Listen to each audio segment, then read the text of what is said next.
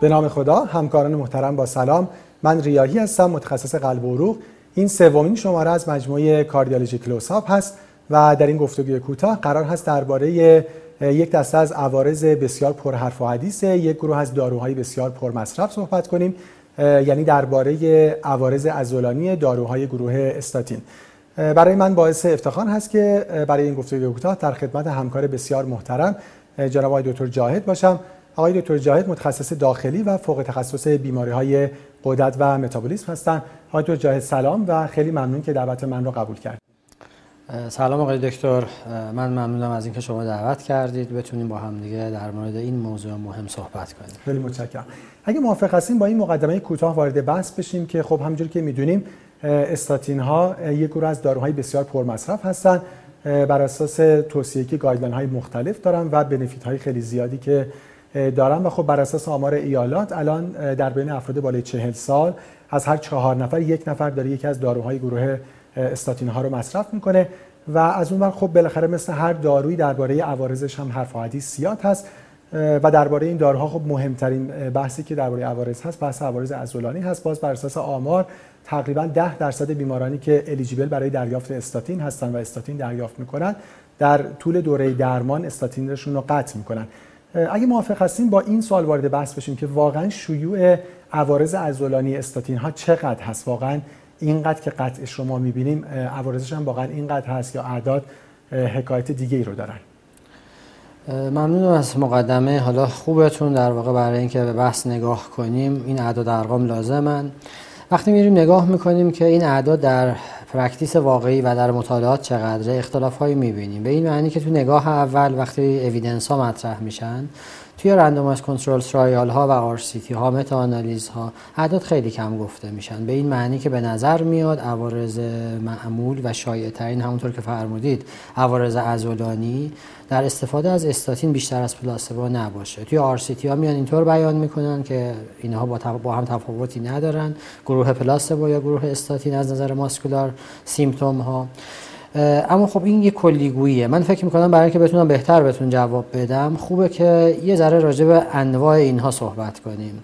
اختلاف زیاده ولی حالا بهتر شاید اینطور باشه که اویدنس های جدیدتر رو در نظر بگیریم که میگن که وقتی مریض داره استاتین می‌گیره هر نوع آرزه که گزارش می‌کنه بهش بگیم استاتین اسوسییتد حالا ایونت ها بعد اگه این ایونت مربوط به عضله هست اسمش رو می‌ذاریم استاتین اسوسییتد ماسکولار سیمتوم یا سمس که شاید تو گفتگومون راحت تر باشه برای اینکه تکرار زیاد نشه. و حالا این سمس فقط به این معنیه که مریض علاماتی اومد گفت تو عضله این می‌تونه درد باشه می‌تونه گرفتگی باشه می‌تونه احساس ناخوشایند باشه احساس فشار باشه یا هر چیز دیگه ای کاملا ویگ واقعیش. این اختلاف در همه دنیا و انجمن ها هست. و سمس ها در مطالعات نسبت به پلاسبو همون بوده. نهایت یک درصد بالا بالاتر اما بعد از اون عوارض جدیتر یا مطرح می‌کنیم. به این معنی که توی سمز قرار نیست آنزیم عضله بالا باشه قرار نیست ما هیچ چیز خاصی پیدا کنیم. اما اگه داستان جدیتر بشه و بیاد آنزیم عضله بخواد بالاتر بره اون موقع اسمش حالا میوپاتی میوزیتی همچین چیزهایی میگیم. قبل از اون میالژی رو داریم که یه درد وجود داره و از نظر شیوع و اینها با هم دیگه تفاوت می‌کنن. به این معنی که اگر ما یک درصد فرض کنیم کل سمز باشه وقتی به میالژی می‌رسیم و بعد از اون به میوزیت می‌رسیم این میشه یک دهم درصد. و شاید اون ترسناکترین آرزه ای که همکارها رو نگران می‌کنه راجع به این. جامعه رو نگران می‌کنه که بهش راب میالیزم میگیم. خیلی خیلی نادرتره. یعنی توی سی ها ما یه عددی در حدود یک در ده هزار یا حتی یک در صد هزار می‌بینیم. پس برای گفتگوی معمول فکر می‌کنم که اکثر منظور جامعه چه جامعه پزشکی چه جامعه مریض ها اون سمزه است. جایی که مریض وقتی من بهش استاتین میدم بار بعد میاد ناراحتی عضلانی میگه. و خب ما باید حواسمون باشه که نکنه این چیز واقعی باشه نکنه آنزیم بالاست که حالا اینو توی صحبت ادامهمون با هم دیگه حرف می‌زنیم. ولی برای اینکه جوابتون رو کامل کنم این رو هم باید اضافه کنم. اول مطالعات آر میان به ما میگن که این خیلی کمه. ما از این خوشحال میشیم. اما پزشکی که داره practice می‌کنه یا مردم و جامعه که دارو رو مصرف می‌کنن در real story ها و real life عملا اعداد خیلی بالاتری رو میگن می‌بینیم و بیان میشه. توی مطالعات real world در دنیا این عدد تا حدود 30 درصد هم بیان شده. پس تفاوت خیلی زیادی بین آر و مطالعه کلاسیک هست با اون چیزی که در عمل ممکنه گفته بشه. بله همونجور که می‌فهمید خب واقعا در real practice هم خب یعنی هر کسی که practice می‌کنه گاهن می‌بینه که شاید خود اعداد بیشتر از این باشه. خود guideline ACC/AHA 2018 وقتی داره اعدادش رو بیان می‌کنه تقریبا یه چیزی بوده 5 تا 20 درصد بیان این علائم و بروز این علائم رو عنوان می‌کنه که خب یه خود با RCT ها متفاوت هست. یعنی همونجور که فرمودین خب تو آرسیتی ها واقعا شاید خیلی تفاوتی بین گروهی که استاتین گرفتن با گروه پلاسبو وجود نداشته باشه. اگه موافقین هستین همینجا یه خود تفاوت این اعداد رو علتشو بفرمایید یعنی بالاخره یک درصد به قول شما در میوزیت ها مثلا یک دهم درصد ولی از اون ور حالا اعداد 5 تا 20 درصد به قول شما در بعضی از ریل ورد استادیا 30 درصد. این تفاوت علتش چی می‌تونه باشه؟ تفاوت اصلش به خاطر نوع مطالعه و طراحی اونه. یعنی خب ما می‌دونیم که در RCT ها گروه های خیلی خیلی خاصتری وارد میشن follow-up و پیگیری و دیدن عارضه به صورت strict تری در هر دو تا گروه بیان میشن. با وجود این وقتی مطالعات استاتین رو نگاهش می‌کنیم اون قسمت عوارض عضلانی اگرچه مهم بوده اما یک questionnaire well-defined و مورد قبولی توی همه RCT ها مثل هم نبوده. یعنی بیشتر تمرکز اون RCT ها روی effect دارو بوده که efficacy ش چقدره. به همین علت تو RCT میاد بیان می‌کنه که مثل placebo ه ولی وقتی میایم توی real life ما آدمای متفاوت تری می‌بینیم. توی همه مطالعات پزشکی چه مطالعات مربوط به لیپید چه بقیه برای اینکه RCT خوب انجام بشه یه inclusion criteria می‌ذاریم. و معمولا این inclusion criteria ها محدودیت های زیادی داره. اما وقتی من شما توی کلینیک practice می‌کنیم واقعیش هر آدمی رو می‌تونیم ببینیم. در حالی که اگه بریم ببینیم این آقایی که من امروز دارم ویزیتش می‌کنم. 80 سال سنشه مثلا BMI ش انقدره. کراتینینش اینه این دارو رو قبلا میخورده. خیلی از این آدم ها include نشدن در اون RCT ها یعنی به بیان دیگه شاید درصد کمی از آدم هایی که ما در مطب می‌بینیم در جامعه می‌بینیم تو بیمارستانمون می‌بینیم از اول داخل اونجا بودن. پس یه علت بزرگ به نظر میاد اینه. اما این تنها علت نباید باشه چون باز اگه تاریخ 20 25 ساله مطالعات رو نگاه کنیم کم کم چیزی که من دیدم و متوجه شدم این تفاوت بین ریل ورد استادی و آرسیتی ها از این نظر زیادتر شدن. به نظر میاد عوامل دیگه دخیل هستن. همینطور که گفتید استفاده استاتین خیلی شایع شده.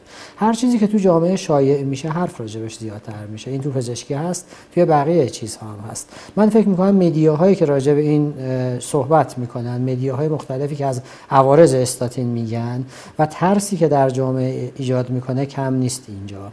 از طرف دیگه خب اگه یه مریض یا آرزوی پیدا کنه هر چقدر هم بقیه بیان بهش بگن که نه این خیلی جدی نیست اون آدم یه روزی آرزه پیدا کرده. حالا این آرزه رو من نمیگم ریلیتد به استاتین اول اشاره کردم. سمس فقط به این معنیه که یه مشکل عضله مریض اومد به من گفت. آیا این باورش بوده که این دارو بد می‌کنه به خاطر اینکه توی media خونده تو روزنامه خونده؟ اینترنت یه دو پیج ها بیشتر عوارض رو میگن تا effect ها رو. ولی به هر حال فکر می‌کنم مجموعی هست. از اینکه انتخاب مریض RCT با آدم جامعه الزاما یکی نیست. اینکه follow-up بیشتر توی RCT ها برای effect نه برای side effect. درسته که side effect رو بهش نگاه می‌کنن اما جانبیه. در حالی که در جامعه نه برعکس. من که در مطبم کار می‌کنم نگران اینه مریضم عارضه پیدا کنه بیاد به من بگه. خود مریضم همینطور. پدر یه بچه که پدر مادرش رو میاره مطب ماها اول سوالی که وقتی می‌خوایم دارو بهش بدیم میشه استاتین چه چیز دیگه می‌کنه؟ همینه که نکنه این دارو عارضه داشته باشه.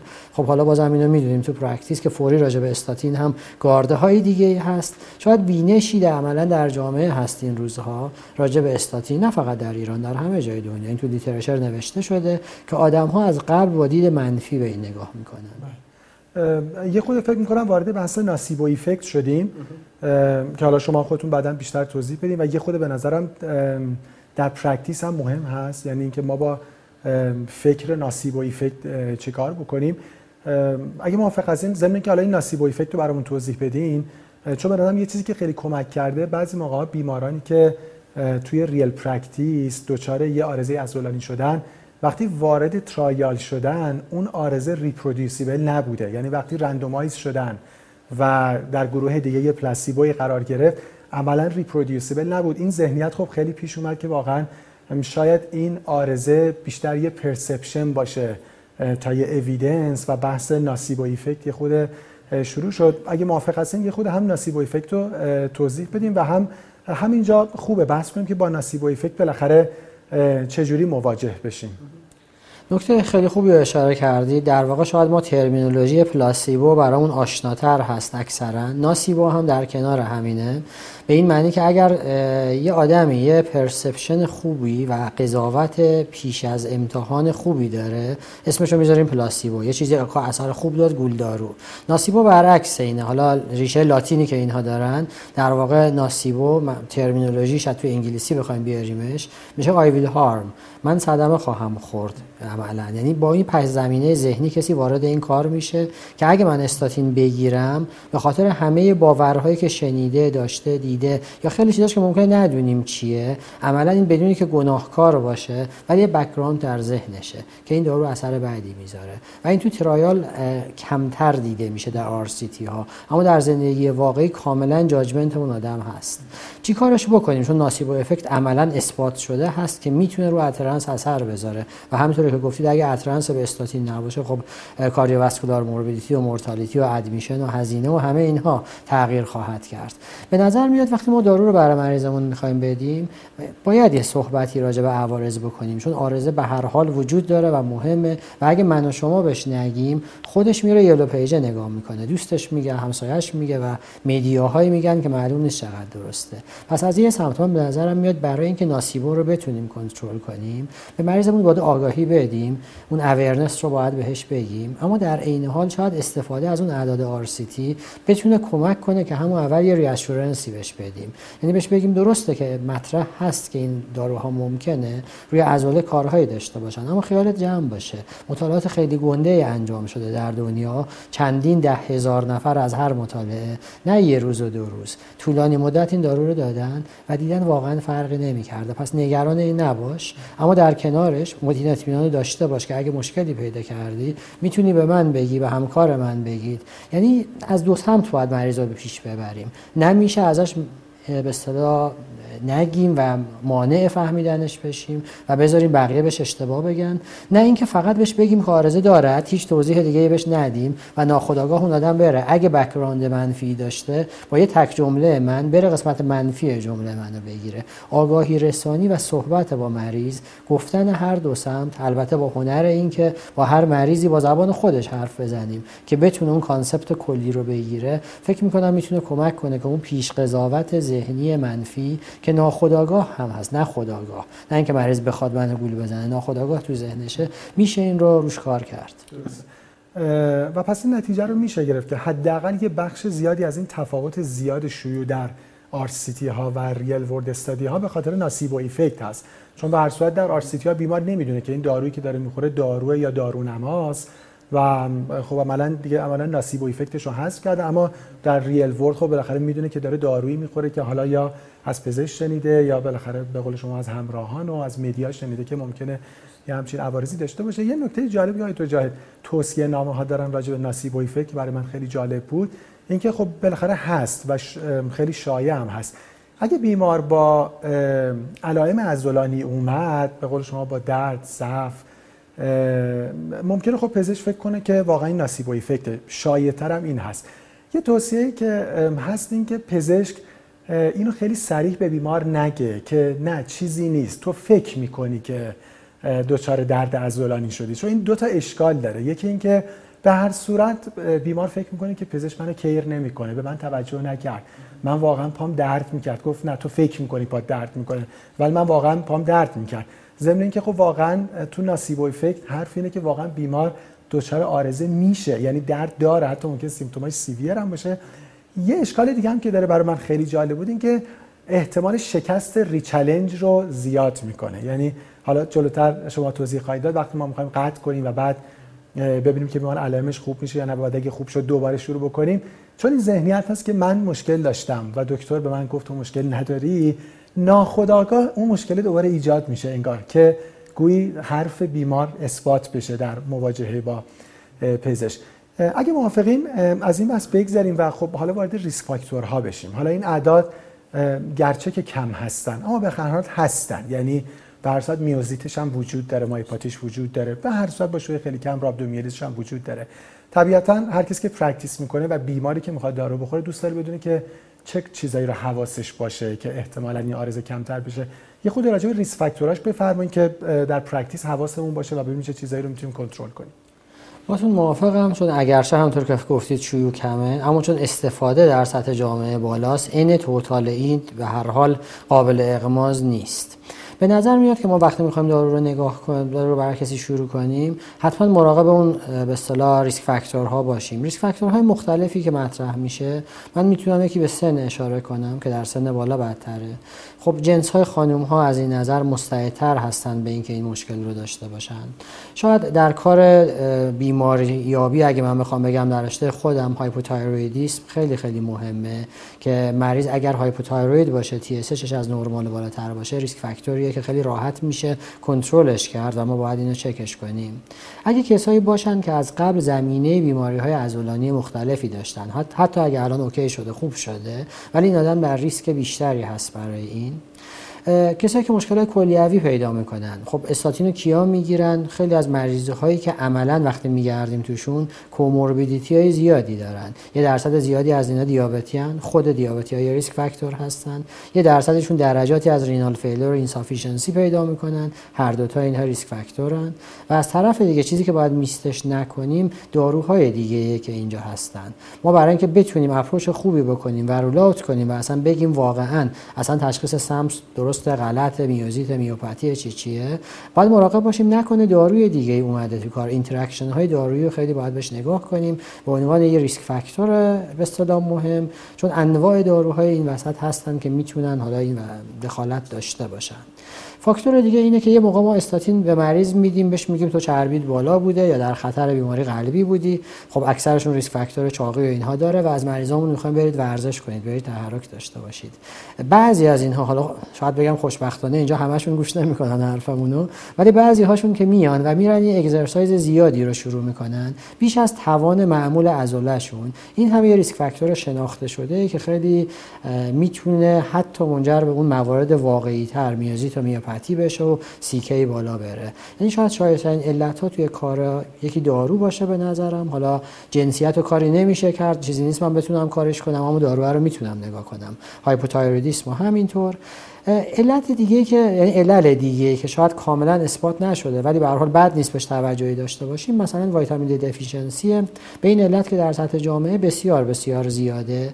خب هر چیزی که خیلی زیاد میشه مشخص کردن اینکه آیا واقعا effect ش چقدره چقدر risk factor ه به زبان علمی تر hazard ratio ش چقدره؟ یه ذره سخت میشه تو مطالعات چون همه از دم کم دارن. ولی مجموع evidence های جهانی این رو میگه که واقعا vitamin D deficiency هم یکی از ایناست. چون تو practice خودمون زیاد میبینیمش. به نظرم خوبه که به اینم توجه داشته باشیم. بله. خیلی ممنون. اجازه من چند تاشو از این ریس رو باز انتخاب بکنم. یه خرده کوتاه ولی bold تر راجعش صحبت بکنیم. چون خب یه سریش modifiable نیست. و خیلی از این بیماران مسنن. به جهت اینکه افراد مسن خیلی هاشون eligible برای دریافت استاتین هستن. همینجور خانم های بخش زیادی از بیمارانی هستن که استاتین دریافت می‌کنن. جثه کوچیک. خب یکیش که فرمودین hypothyroidism که بالاخره باید همیشه mention بشه و بعد اگه هست درمان بشه. vitamin D deficiency رو فرمودین خب واقعا خیلی مهمه. راجع به interaction های دارویی فکر می‌کنم یکی از مهمتریناش فیبرات ها هستن. به صورت این بیماران خیلی هاشون اختلالات TG هم دارن.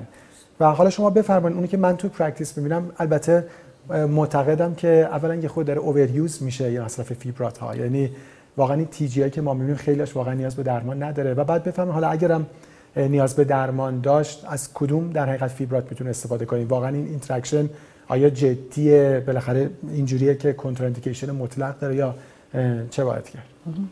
نکته خیلی خوبی رو اشاره کردی چون هممون تو practice این رو می‌بینیم. شاید به دلیل اینکه قدیمترها ما جنفیبروزیل بیشتر داشتیم و قدیمترها guideline ها قدیمتر که میگم البته خب 15 20 ساله که این عوض شده. ولی کماکان سینه به سینه استفاده جنفیبروزیل نه تنها بین پزشکا بین مردم هم هست. یعنی آدما باشه یه جوری آشنا شدن و این تجربه رو می‌بینیم که اگه من نمی‌خوام به مریضم داروشو بدم مریضه میگه اون کپسوله که قبلا میخوردم و بهم نمیدی. evidence کامل این رو الان اشاره کرده. شاید محکمترین دارویی که به صورت صریح گفته شده که می‌تونه مصرفش هم همزمان با انواع استاتینا نه فقط با یکی از اونها احتمال انواع مشکلات عضلانی رو خیلی بالا ببره جنفیبروزیله و تقریبا همه guideline ها اینجا اجماع دارن برخلاف بقیه جاها تو داروهای دیگه که ترکیب جنفیبروزیل استاتین نباید استفاده بشه. کلمات کلمش نباید caution نیست چیزهای دیگه نیست و به صراحت اینه که نباید بدیم. حالا بحث شاید بحث الان نیست که اصلا اندیکاسیون درمان TG به کی بدیم به کی ندیم. اما خودمونیش اگه یه روز هم خواستیم استفاده کنیم خب فنفیبرات رو داریم که side effect و interaction ی راجع به حالا سمز یا میوزیت یا میوپاتی یا رابدومیولیز و بقیه اینها نداشته عملا. پس شاید پر مصرف ترین هایی که مراقبش باشیم هممون اینه که جنفیبروزیل استفاده نکنیم هم as whole هم اصلا در combination با استاتین. اما اگه داروهای دیگر هم نیم نگاهی بهش داشته باشیم بد نیست. من وقتی نگاه می‌کنم عوارض مختلف داروها رو interaction های داروها رو با استاتین می‌تونم تو ذهنم و برای بیانم اینا رو به دو دسته تقسیم کنم. یکی استاتین های شاید قدیمی تر مثل لوواستاتین و سیمواستاتین یکی generation های potent تر و جدیدتر مثل روزوواستاتین و آتوروواستاتین نمی‌خوایم وارد تک تک اینا بشیم. واقعی هیچ کسی نه همه اینا رو حفظه نه در هر field ی لازمه که همش رو بدونه. اما به صورت کلیگویش اینه که اکثر عوارضی که اکثر interaction های دارویی درست بخوام بگم بیشتر اینها با لوواستاتین و سیمواستاتینه. یعنی اگه ما بیایم practice رو به این سمت هدایت کنیم که به نظرم باید این کار رو کم کم بکنیم. که با توجه به اینکه interaction های متعدد دارویی مثلا در گروه کاردیولوژی من بخوام بگم calcium channel blocker هایی هستن آملودیپین دیلتیازم می‌تونن interaction رو داشته باشن با لوواستاتین و سیمواستاتین بیام تو داروهای قارچی آزولها می‌تونن این کار رو بکنن. بریم توی حالا قسمت پیوند و اینها بحثای سنگین تری شاید الان واردش نشم. اکثر این عوارض با با لوواستاتین و سیمواستاتینه اگه من این دو تا رو بذارم کنار یعنی اگه پیام بدم که برای اینکه interaction دارویی رو کمش کنیم بیایم سراغ روزوواستاتین و آتورواستاتین اون موقع غیر از همون جمفیبروزیل متهم اصلی واقعش اینه که interaction ها در real practice خیلی کمتر میشه و لازم نیست. ما در کنار هزار تا چیز دیگه که باید چک کنیم این دارو با اون یکی چی کار می‌کنه. راجع به میوپاتی concern خیلی زیادتری داشته باشیم. حالا استثنای کوچیکی تو مرزهای renal هست و از این صحبت. و خیلی کوتاه راجع به coenzyme Q10 خدمتتون بپرسم چون معمولا مورد سوال حتی از طرف خود بیمارا قرار می‌گیره. درصد خب اینا deficiency coenzyme Q10 میدن. آیا درمان supplement ش چه در prevention و چه در درمان عوارض عضلانی evidence ی داره کمکی به بیمار می‌کنه یا نه؟ این سوال سوال جذابی بود. برای اینکه اصلا نحوه عمل کرده استاتینا خب HMG-CoA reductase inhibitor هستند و وقتی چرخه بیوشیمی این سنتز ها رو نگاه می‌کنیم تا به کلسترول برسه ایجاد کوکیوتن بعد از به اصطلاح این آنزیم هست. پس pathophysiologic thinking اینه که اگه من دارم این دارو رو میدم این Q10 کم میشه. پس من بیام جایگزینش کنم که بقیه پروسه‌ای که حالا در پاتوژنز اختلالات میتوکندری و اینها مطرح شده از بین بره. اما سادهش کنیم سختش نکنیم. RCT های زیادی با همین باور انجام شد. برای جواب دادن به این سوال که dosage مختلف و supplementation های مختلف از Q10 آیا می‌تونه انواع تظاهرات مهم عضلانی استاتین رو کم کنه یا نه؟ جواب ساده همه اونها که با متفق هستن و اختلافی نیست اینه که نه. پس در تئوری ما حق نداریم بگیم من اینو میدم بهتر کنیم. بعضی از مکاتب اومدن اینو مطرح کردن که اگه مریضی دارید چیز دیگه گیرتون نمیاد بدونیم که قرار نیست این بهترش کنه. اما short trial این اونم فقط به عنوان جایی که علت دیگه ای نداریم. همه علت های دیگر رو رد کردیم. شاید در بعضی از مریض ها که به دلایل حالا سن یا شرایط دیگه rechallenge و قطع و تست کردن در subgroup کوچیک فیزیکی باشه سخت باشه این کار ممکنه کسی بیاد امتحان بکنه. اما اصلا نباید با این باور جلو بریم که قرار اتفاقی بیفته. نه جواب اولیه و صریح من اینه که نه.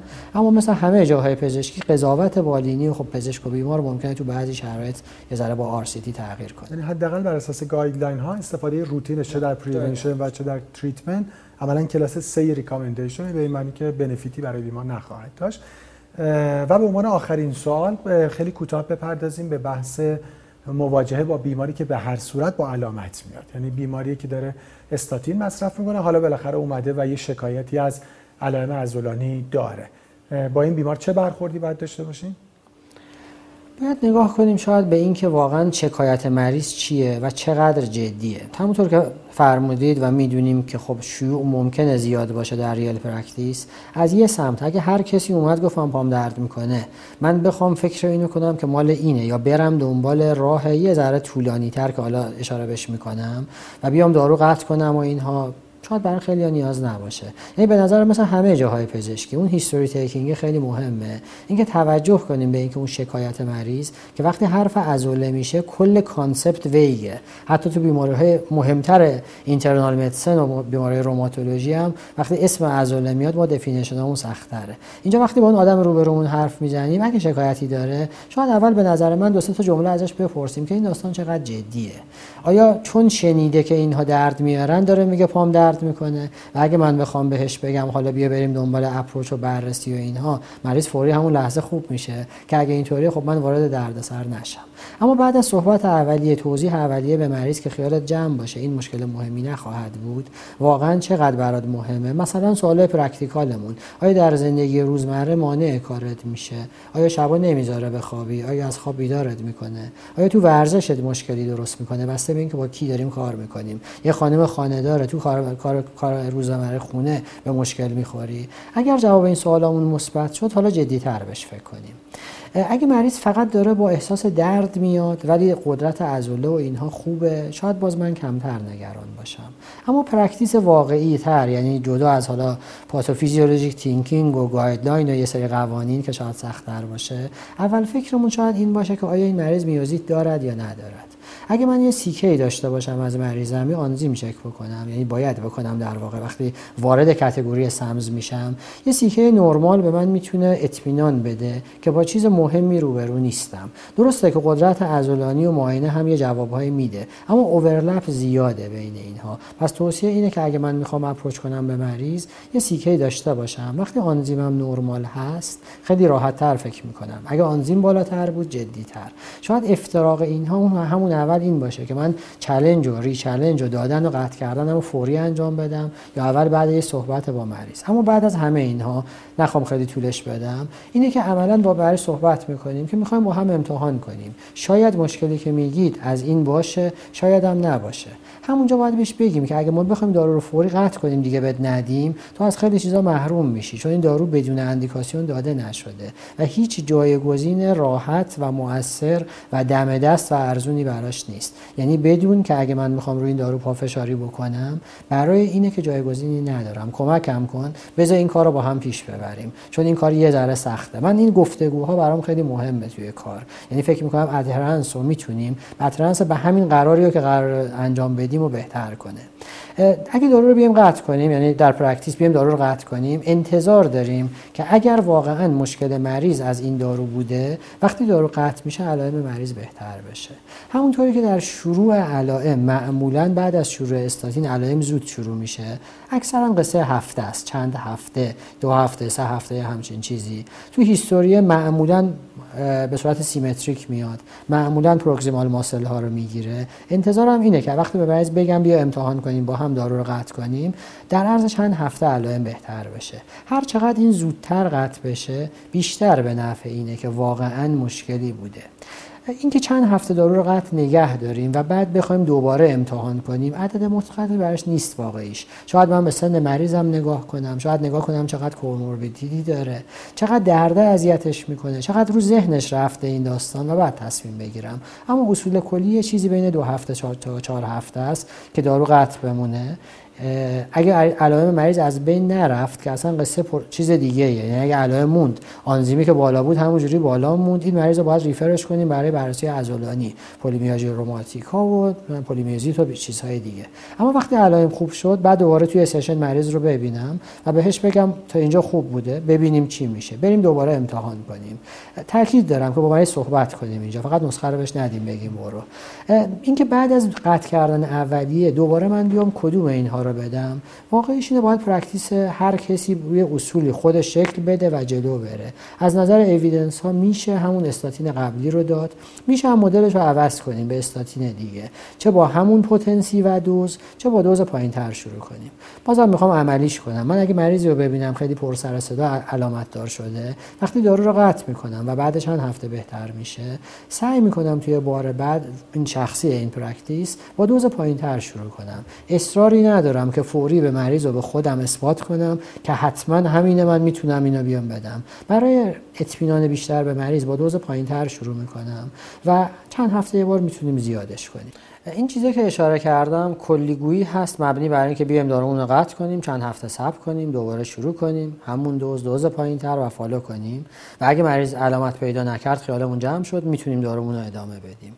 اما برای اینکه یه مقداری بشه اینها رو ریزتر دید همه دنیای پزشکی به این سمت داره میره که یه مقدار کیفیگویی رو به کمیگویی کمیت دیدن تبدیل کنن. من پرسشنامه دیدم پرسشنامه در نه در واقع risk score دیدم که فکر می‌کنم اگه اشتباه نکنم مال انجمن حال lipid کانادا بود اگه اشتباه نکنم. به اسم SAMS Clinical Index. یعنی SAMS CI که توی این اومده بود به ما score داده بود. به این معنی که وقتی مریض تو دارو شروع کردی می‌گفت اگه که مثلا زودتر علائم پیدا کرده score بالاتر. اگه دیرتر علامت پیدا کرده علامت score پایینتر. اگه symmetric بوده بالاتر. غیر symmetric بوده پایینتر. وقتی قطع می‌کنی دارو رو هر چی زودتر مریض علائمش از بین رفت. بازم نمره بالاتری می‌گیره و هرچی دیرتر از بین رفت نمره پایینتری می‌گیره و میاد اینا رو با همدیگه جمع می‌کنه آخر داستان و یه score میده. این فکر می‌کنم در practice باید کم کم جا باز کنه. فکر می‌کنم پیشنهاد خوبیه که سعی کنیم خودمون همکارها با این بیایم کار کنیم که بتونیم به یه زبان صحبت کنیم. چون تا هر وقتی فقط میگیم زود و دیر خب خیلی قشنگ نیست. ولی اگه اینا کمی بشه که به نظرم در آینده مثل بقیه جاهای پزشکی مثل ASCVD risk score مثلا این هم به همچین سمتی خواهد رفت. خیلی متشکرم دکتر. همونجوری که فرمودین خب چالش تراپی به هر حساب پروتکلش تو guideline ها هست. بالاخره controversy داره. و عملا خب کلیاتش اینه که به هر صورت استاتین قطع یه چند هفته قطع بمونه و بعد حالا اگر اون قطع نشد که خب پس ربطی به استاتین نداشته و بیمار حالا یا توسط خود همون پزشک بررسی بشه یا refer بشه برای اینکه علل دیگه اون علل عضلانی بررسی بشه. و اگه برطرف شد که خب حالا مجددا استاتین شروع بشه و همونجوری که شما فرمودین خب تفاوت guideline زیاده. فکر می‌کنم یعنی practitioner مجاز هست که هر کدوم از این کارا رو انجام بده. یعنی یا با low dose همون ادامه بده یا به قول شما اگه زیاد نبوده یا افزایش زیادی CK نداشتیم حتی با همون دوز ادامه بده یا change کنه به استاتین دیگه با دوز کم یا حتی با مثلا یه روز در میان به هر صورت و بعد ببینه که علائم چجوری میشه. خب طبیعتا اگه علائم برگشت البته خب باز این سوال پیش میاد که آیا related یا همون nocebo effect ه و خب guideline اجازه حتی چالش تراپی دوباره هم میدن. یعنی اجازه یه rechallenge دیگر هم میدن تا ببینن که آیا این causality اثبات میشه یعنی عملا خب اگه با دو بار rechallenge دوباره این اتفاق بیفته با همه توضیحاتی که فرمودین نهایتا در یه درصد کمی از بیماران ممکنه که در practice پزشک مجبور بشه که بره سر وقت در حقیقت non-statin ها برای درمان. ولی راستش پیام خیلی مهمی که من از نکاتی که شما فرمودین گرفتم و چقدر خوب فرمودین و کاش همه اینو در practice مون رعایت بکنیم اینه که این پروسه پروسه خیلی فعال بین پزشک و بیماره. یعنی اگه این همه توضیحاتی که شما خیلی خوب بیان فرمودین نباشه این این چالش تراپی نمی‌تونه خیلی موفق باشه و این ناسیب و افکت رو نمی‌تونه بگیره از این پروسه. و چه خوب فرمونه که به هر صورت باید مفصل برای بیمار توضیح داد که من دارم درباره دارویی صحبت می‌کنم که می‌تونه بنفیت خیلی زیادی برای تو داشته باشه. و همون اعداد ارقامی که شما فرمودید و خب تو ترایال هم هست بالاخره بدونه که چقدر بنفیت قراره بهش برسه و این بهش کمک می‌کنه که یه خود اون ناسیب و ایفکت گرفته بشه. و ما ببینیم واقعا این علائم related یا related نیست. و خب حالا راجع به چالش تراپی به هر صورت پروتکل‌های مختلفی وجود داره هم که شما فرمودین. نهایتا بر اساس practice هر کس می‌تونه شکل بگیره. اگه موافق هستین قبل از اینکه من یه جمع‌بندی کوتاه داشته باشم اگه شما نکته دیگه دارین بفرمایید اگر من یه جمع‌بندی کوتاه داشته من برای این صحبت که حالا یه مقدار نگاه می‌کردم آماده می‌شدم در واقع چند تا عدد دیدم که به نظرم دونستن و دیدنش خوبه برای همه جامعه پزشکی و اینکه اینو به یه زبانی هم شاید آدم بتونه به بعضی از مریض ها منتقل کنه و assurance یا reassurance بهتری بهشون بدیم. این عدد تو ذهنم به این شکل موند که نتیجه خیلی از مطالعات بزرگ این بوده که برای اینکه من بدونم واقعا سود و زیانم چیه؟ همه پزشکی سود و زیانه دیگه مطالعه اینو به من نشون می‌داد که اگه ده هزار نفر رو بگیریم بهشون داروی استاتین بدیم و اینا رو فا... پنج سال follow کنیم. حالا target این بوده که بتونیم به 70 80 تای لیپید اینا رو پایین آورده باشیم میلی گرم per day جزئیات به کنار. اما ببینیم سود و زیان این چیه. اگر این ده هزار نفر رو تو پنج سال برای یه دونه secondary prevention من دارم دارو میدم تو اون هزار نفر هزار تا cardiovascular event رو جلوشو گرفتیم secondary prevention اگه برای primary prevention این بوده این 500 تا بوده. اعداد قابل توجهیه 5 درصد و 10 درصد. در مقابل این چه hazard ایی ممکنه باشه چه ریسکایی باشه کل سمسه یه چیزی حدود 100 تا بوده. پس ما ده هزار تا رو درمان می‌کنیم پنج سال follow می‌کنیم. هزار تا event مهم و در secondary prevention جلوشون می‌گیریم. در کنارش 100 تا سمس داریم. این سمس ها عملا اون مهم هاش که بخواد حالا درگیری عضله جدی تری باشه کمتر از 10 تا بوده. و حالا رابدومیولیز حتی شاید یه دونه بوده فقط. یعنی تو دونستن اینها یا تو ذهن خودم بهم اطمینان میده که این کاری که داریم می‌کنیم کار عبثی نیست. اگه اندیکاسیون دادن استاتین اندیکاسیون درستی بوده این راه حتی اگر ما توی ویزیت اول یه مریض. بدشانس باشیم و بخوریم به اون که سخته. اما عملا راه درستیه و یه موقعی bias effect ی برامون نداشته باشیم. یا recall bias به این معنی که یه مریض من دادم نتیجه بدی گرفتم حالا پس دیگه نخوام بدم. حالا بحثش جدا از اینجاست ولی این یه جمله رو من فقط اجازه بدین میگم که چون مثلا مطرح شده که نکنه استاتین ها عوارض دیگه مثل دیابت اینو باشه دوباره اشاره می‌کنم. هزار تا secondary prevention رو جلوشو می‌گیرم 500 تا primary prevention 100 تا ممکنه new case early type 2 داشته باشیم که بازم وقتی سبک سنگین می‌کنیم قطعا این بده بستون در زمینه ای که دارو درست انتخاب شده به نظرم سود خیلی زیاد یک طرفه و خوبیه. حتما میارزه اینجا دارم سرمایه گذاری کنیم ممنون. و چقدر جای این توضیحات و جای این اعداد و ارقام تو practice خالی هست؟ یعنی یه بخش زیادی از ویزیت که گفتگوی پزشک و بیماره همین انتقال این اطلاعات به بیماره آدم می‌بینه و تردیدی نیست که چقدر به practice می‌تونه کمک بکنه و به در حقیقت بیمار که اون nocebo effect ش هی کم بشه و بتونه در یه پروسه shared decision making با پزشک به یه نتیجه خیلی خوبی برسن. واقعا چقدر جاش خالی خیلی متشکر و واقعا real world practice هم همین رو نشون داده که در همون بیمارانی هم که دچار بالاخره علائمی میشن مرتبط با عضله خیلی موقع یه approach خوب rechallenge reassess و rediscuss باعث میشه که عمده این بیماران بتونن دوباره در حقیقت استاتین رو مصرف کنن بدون اینکه عارضه ای داشته باشن. آقای جای برای من خیلی گفتگوی آموزنده بود و خیلی لذت بخش بازم ازتون تشکر می‌کنم به خاطر اینکه این دعوت رو قبول کردین و در این گفتگو شرکت کردین. من هم متشکرم. امیدوارم که مفید فایده بوده باشه. حتما برای هممون صحبت کردن چیزهای علمی سود داره. مرسی. متشکرم. از شما همکاران محترم هم بسیار سپاسگزارم به خاطر توجهتون. خدا نگهدار.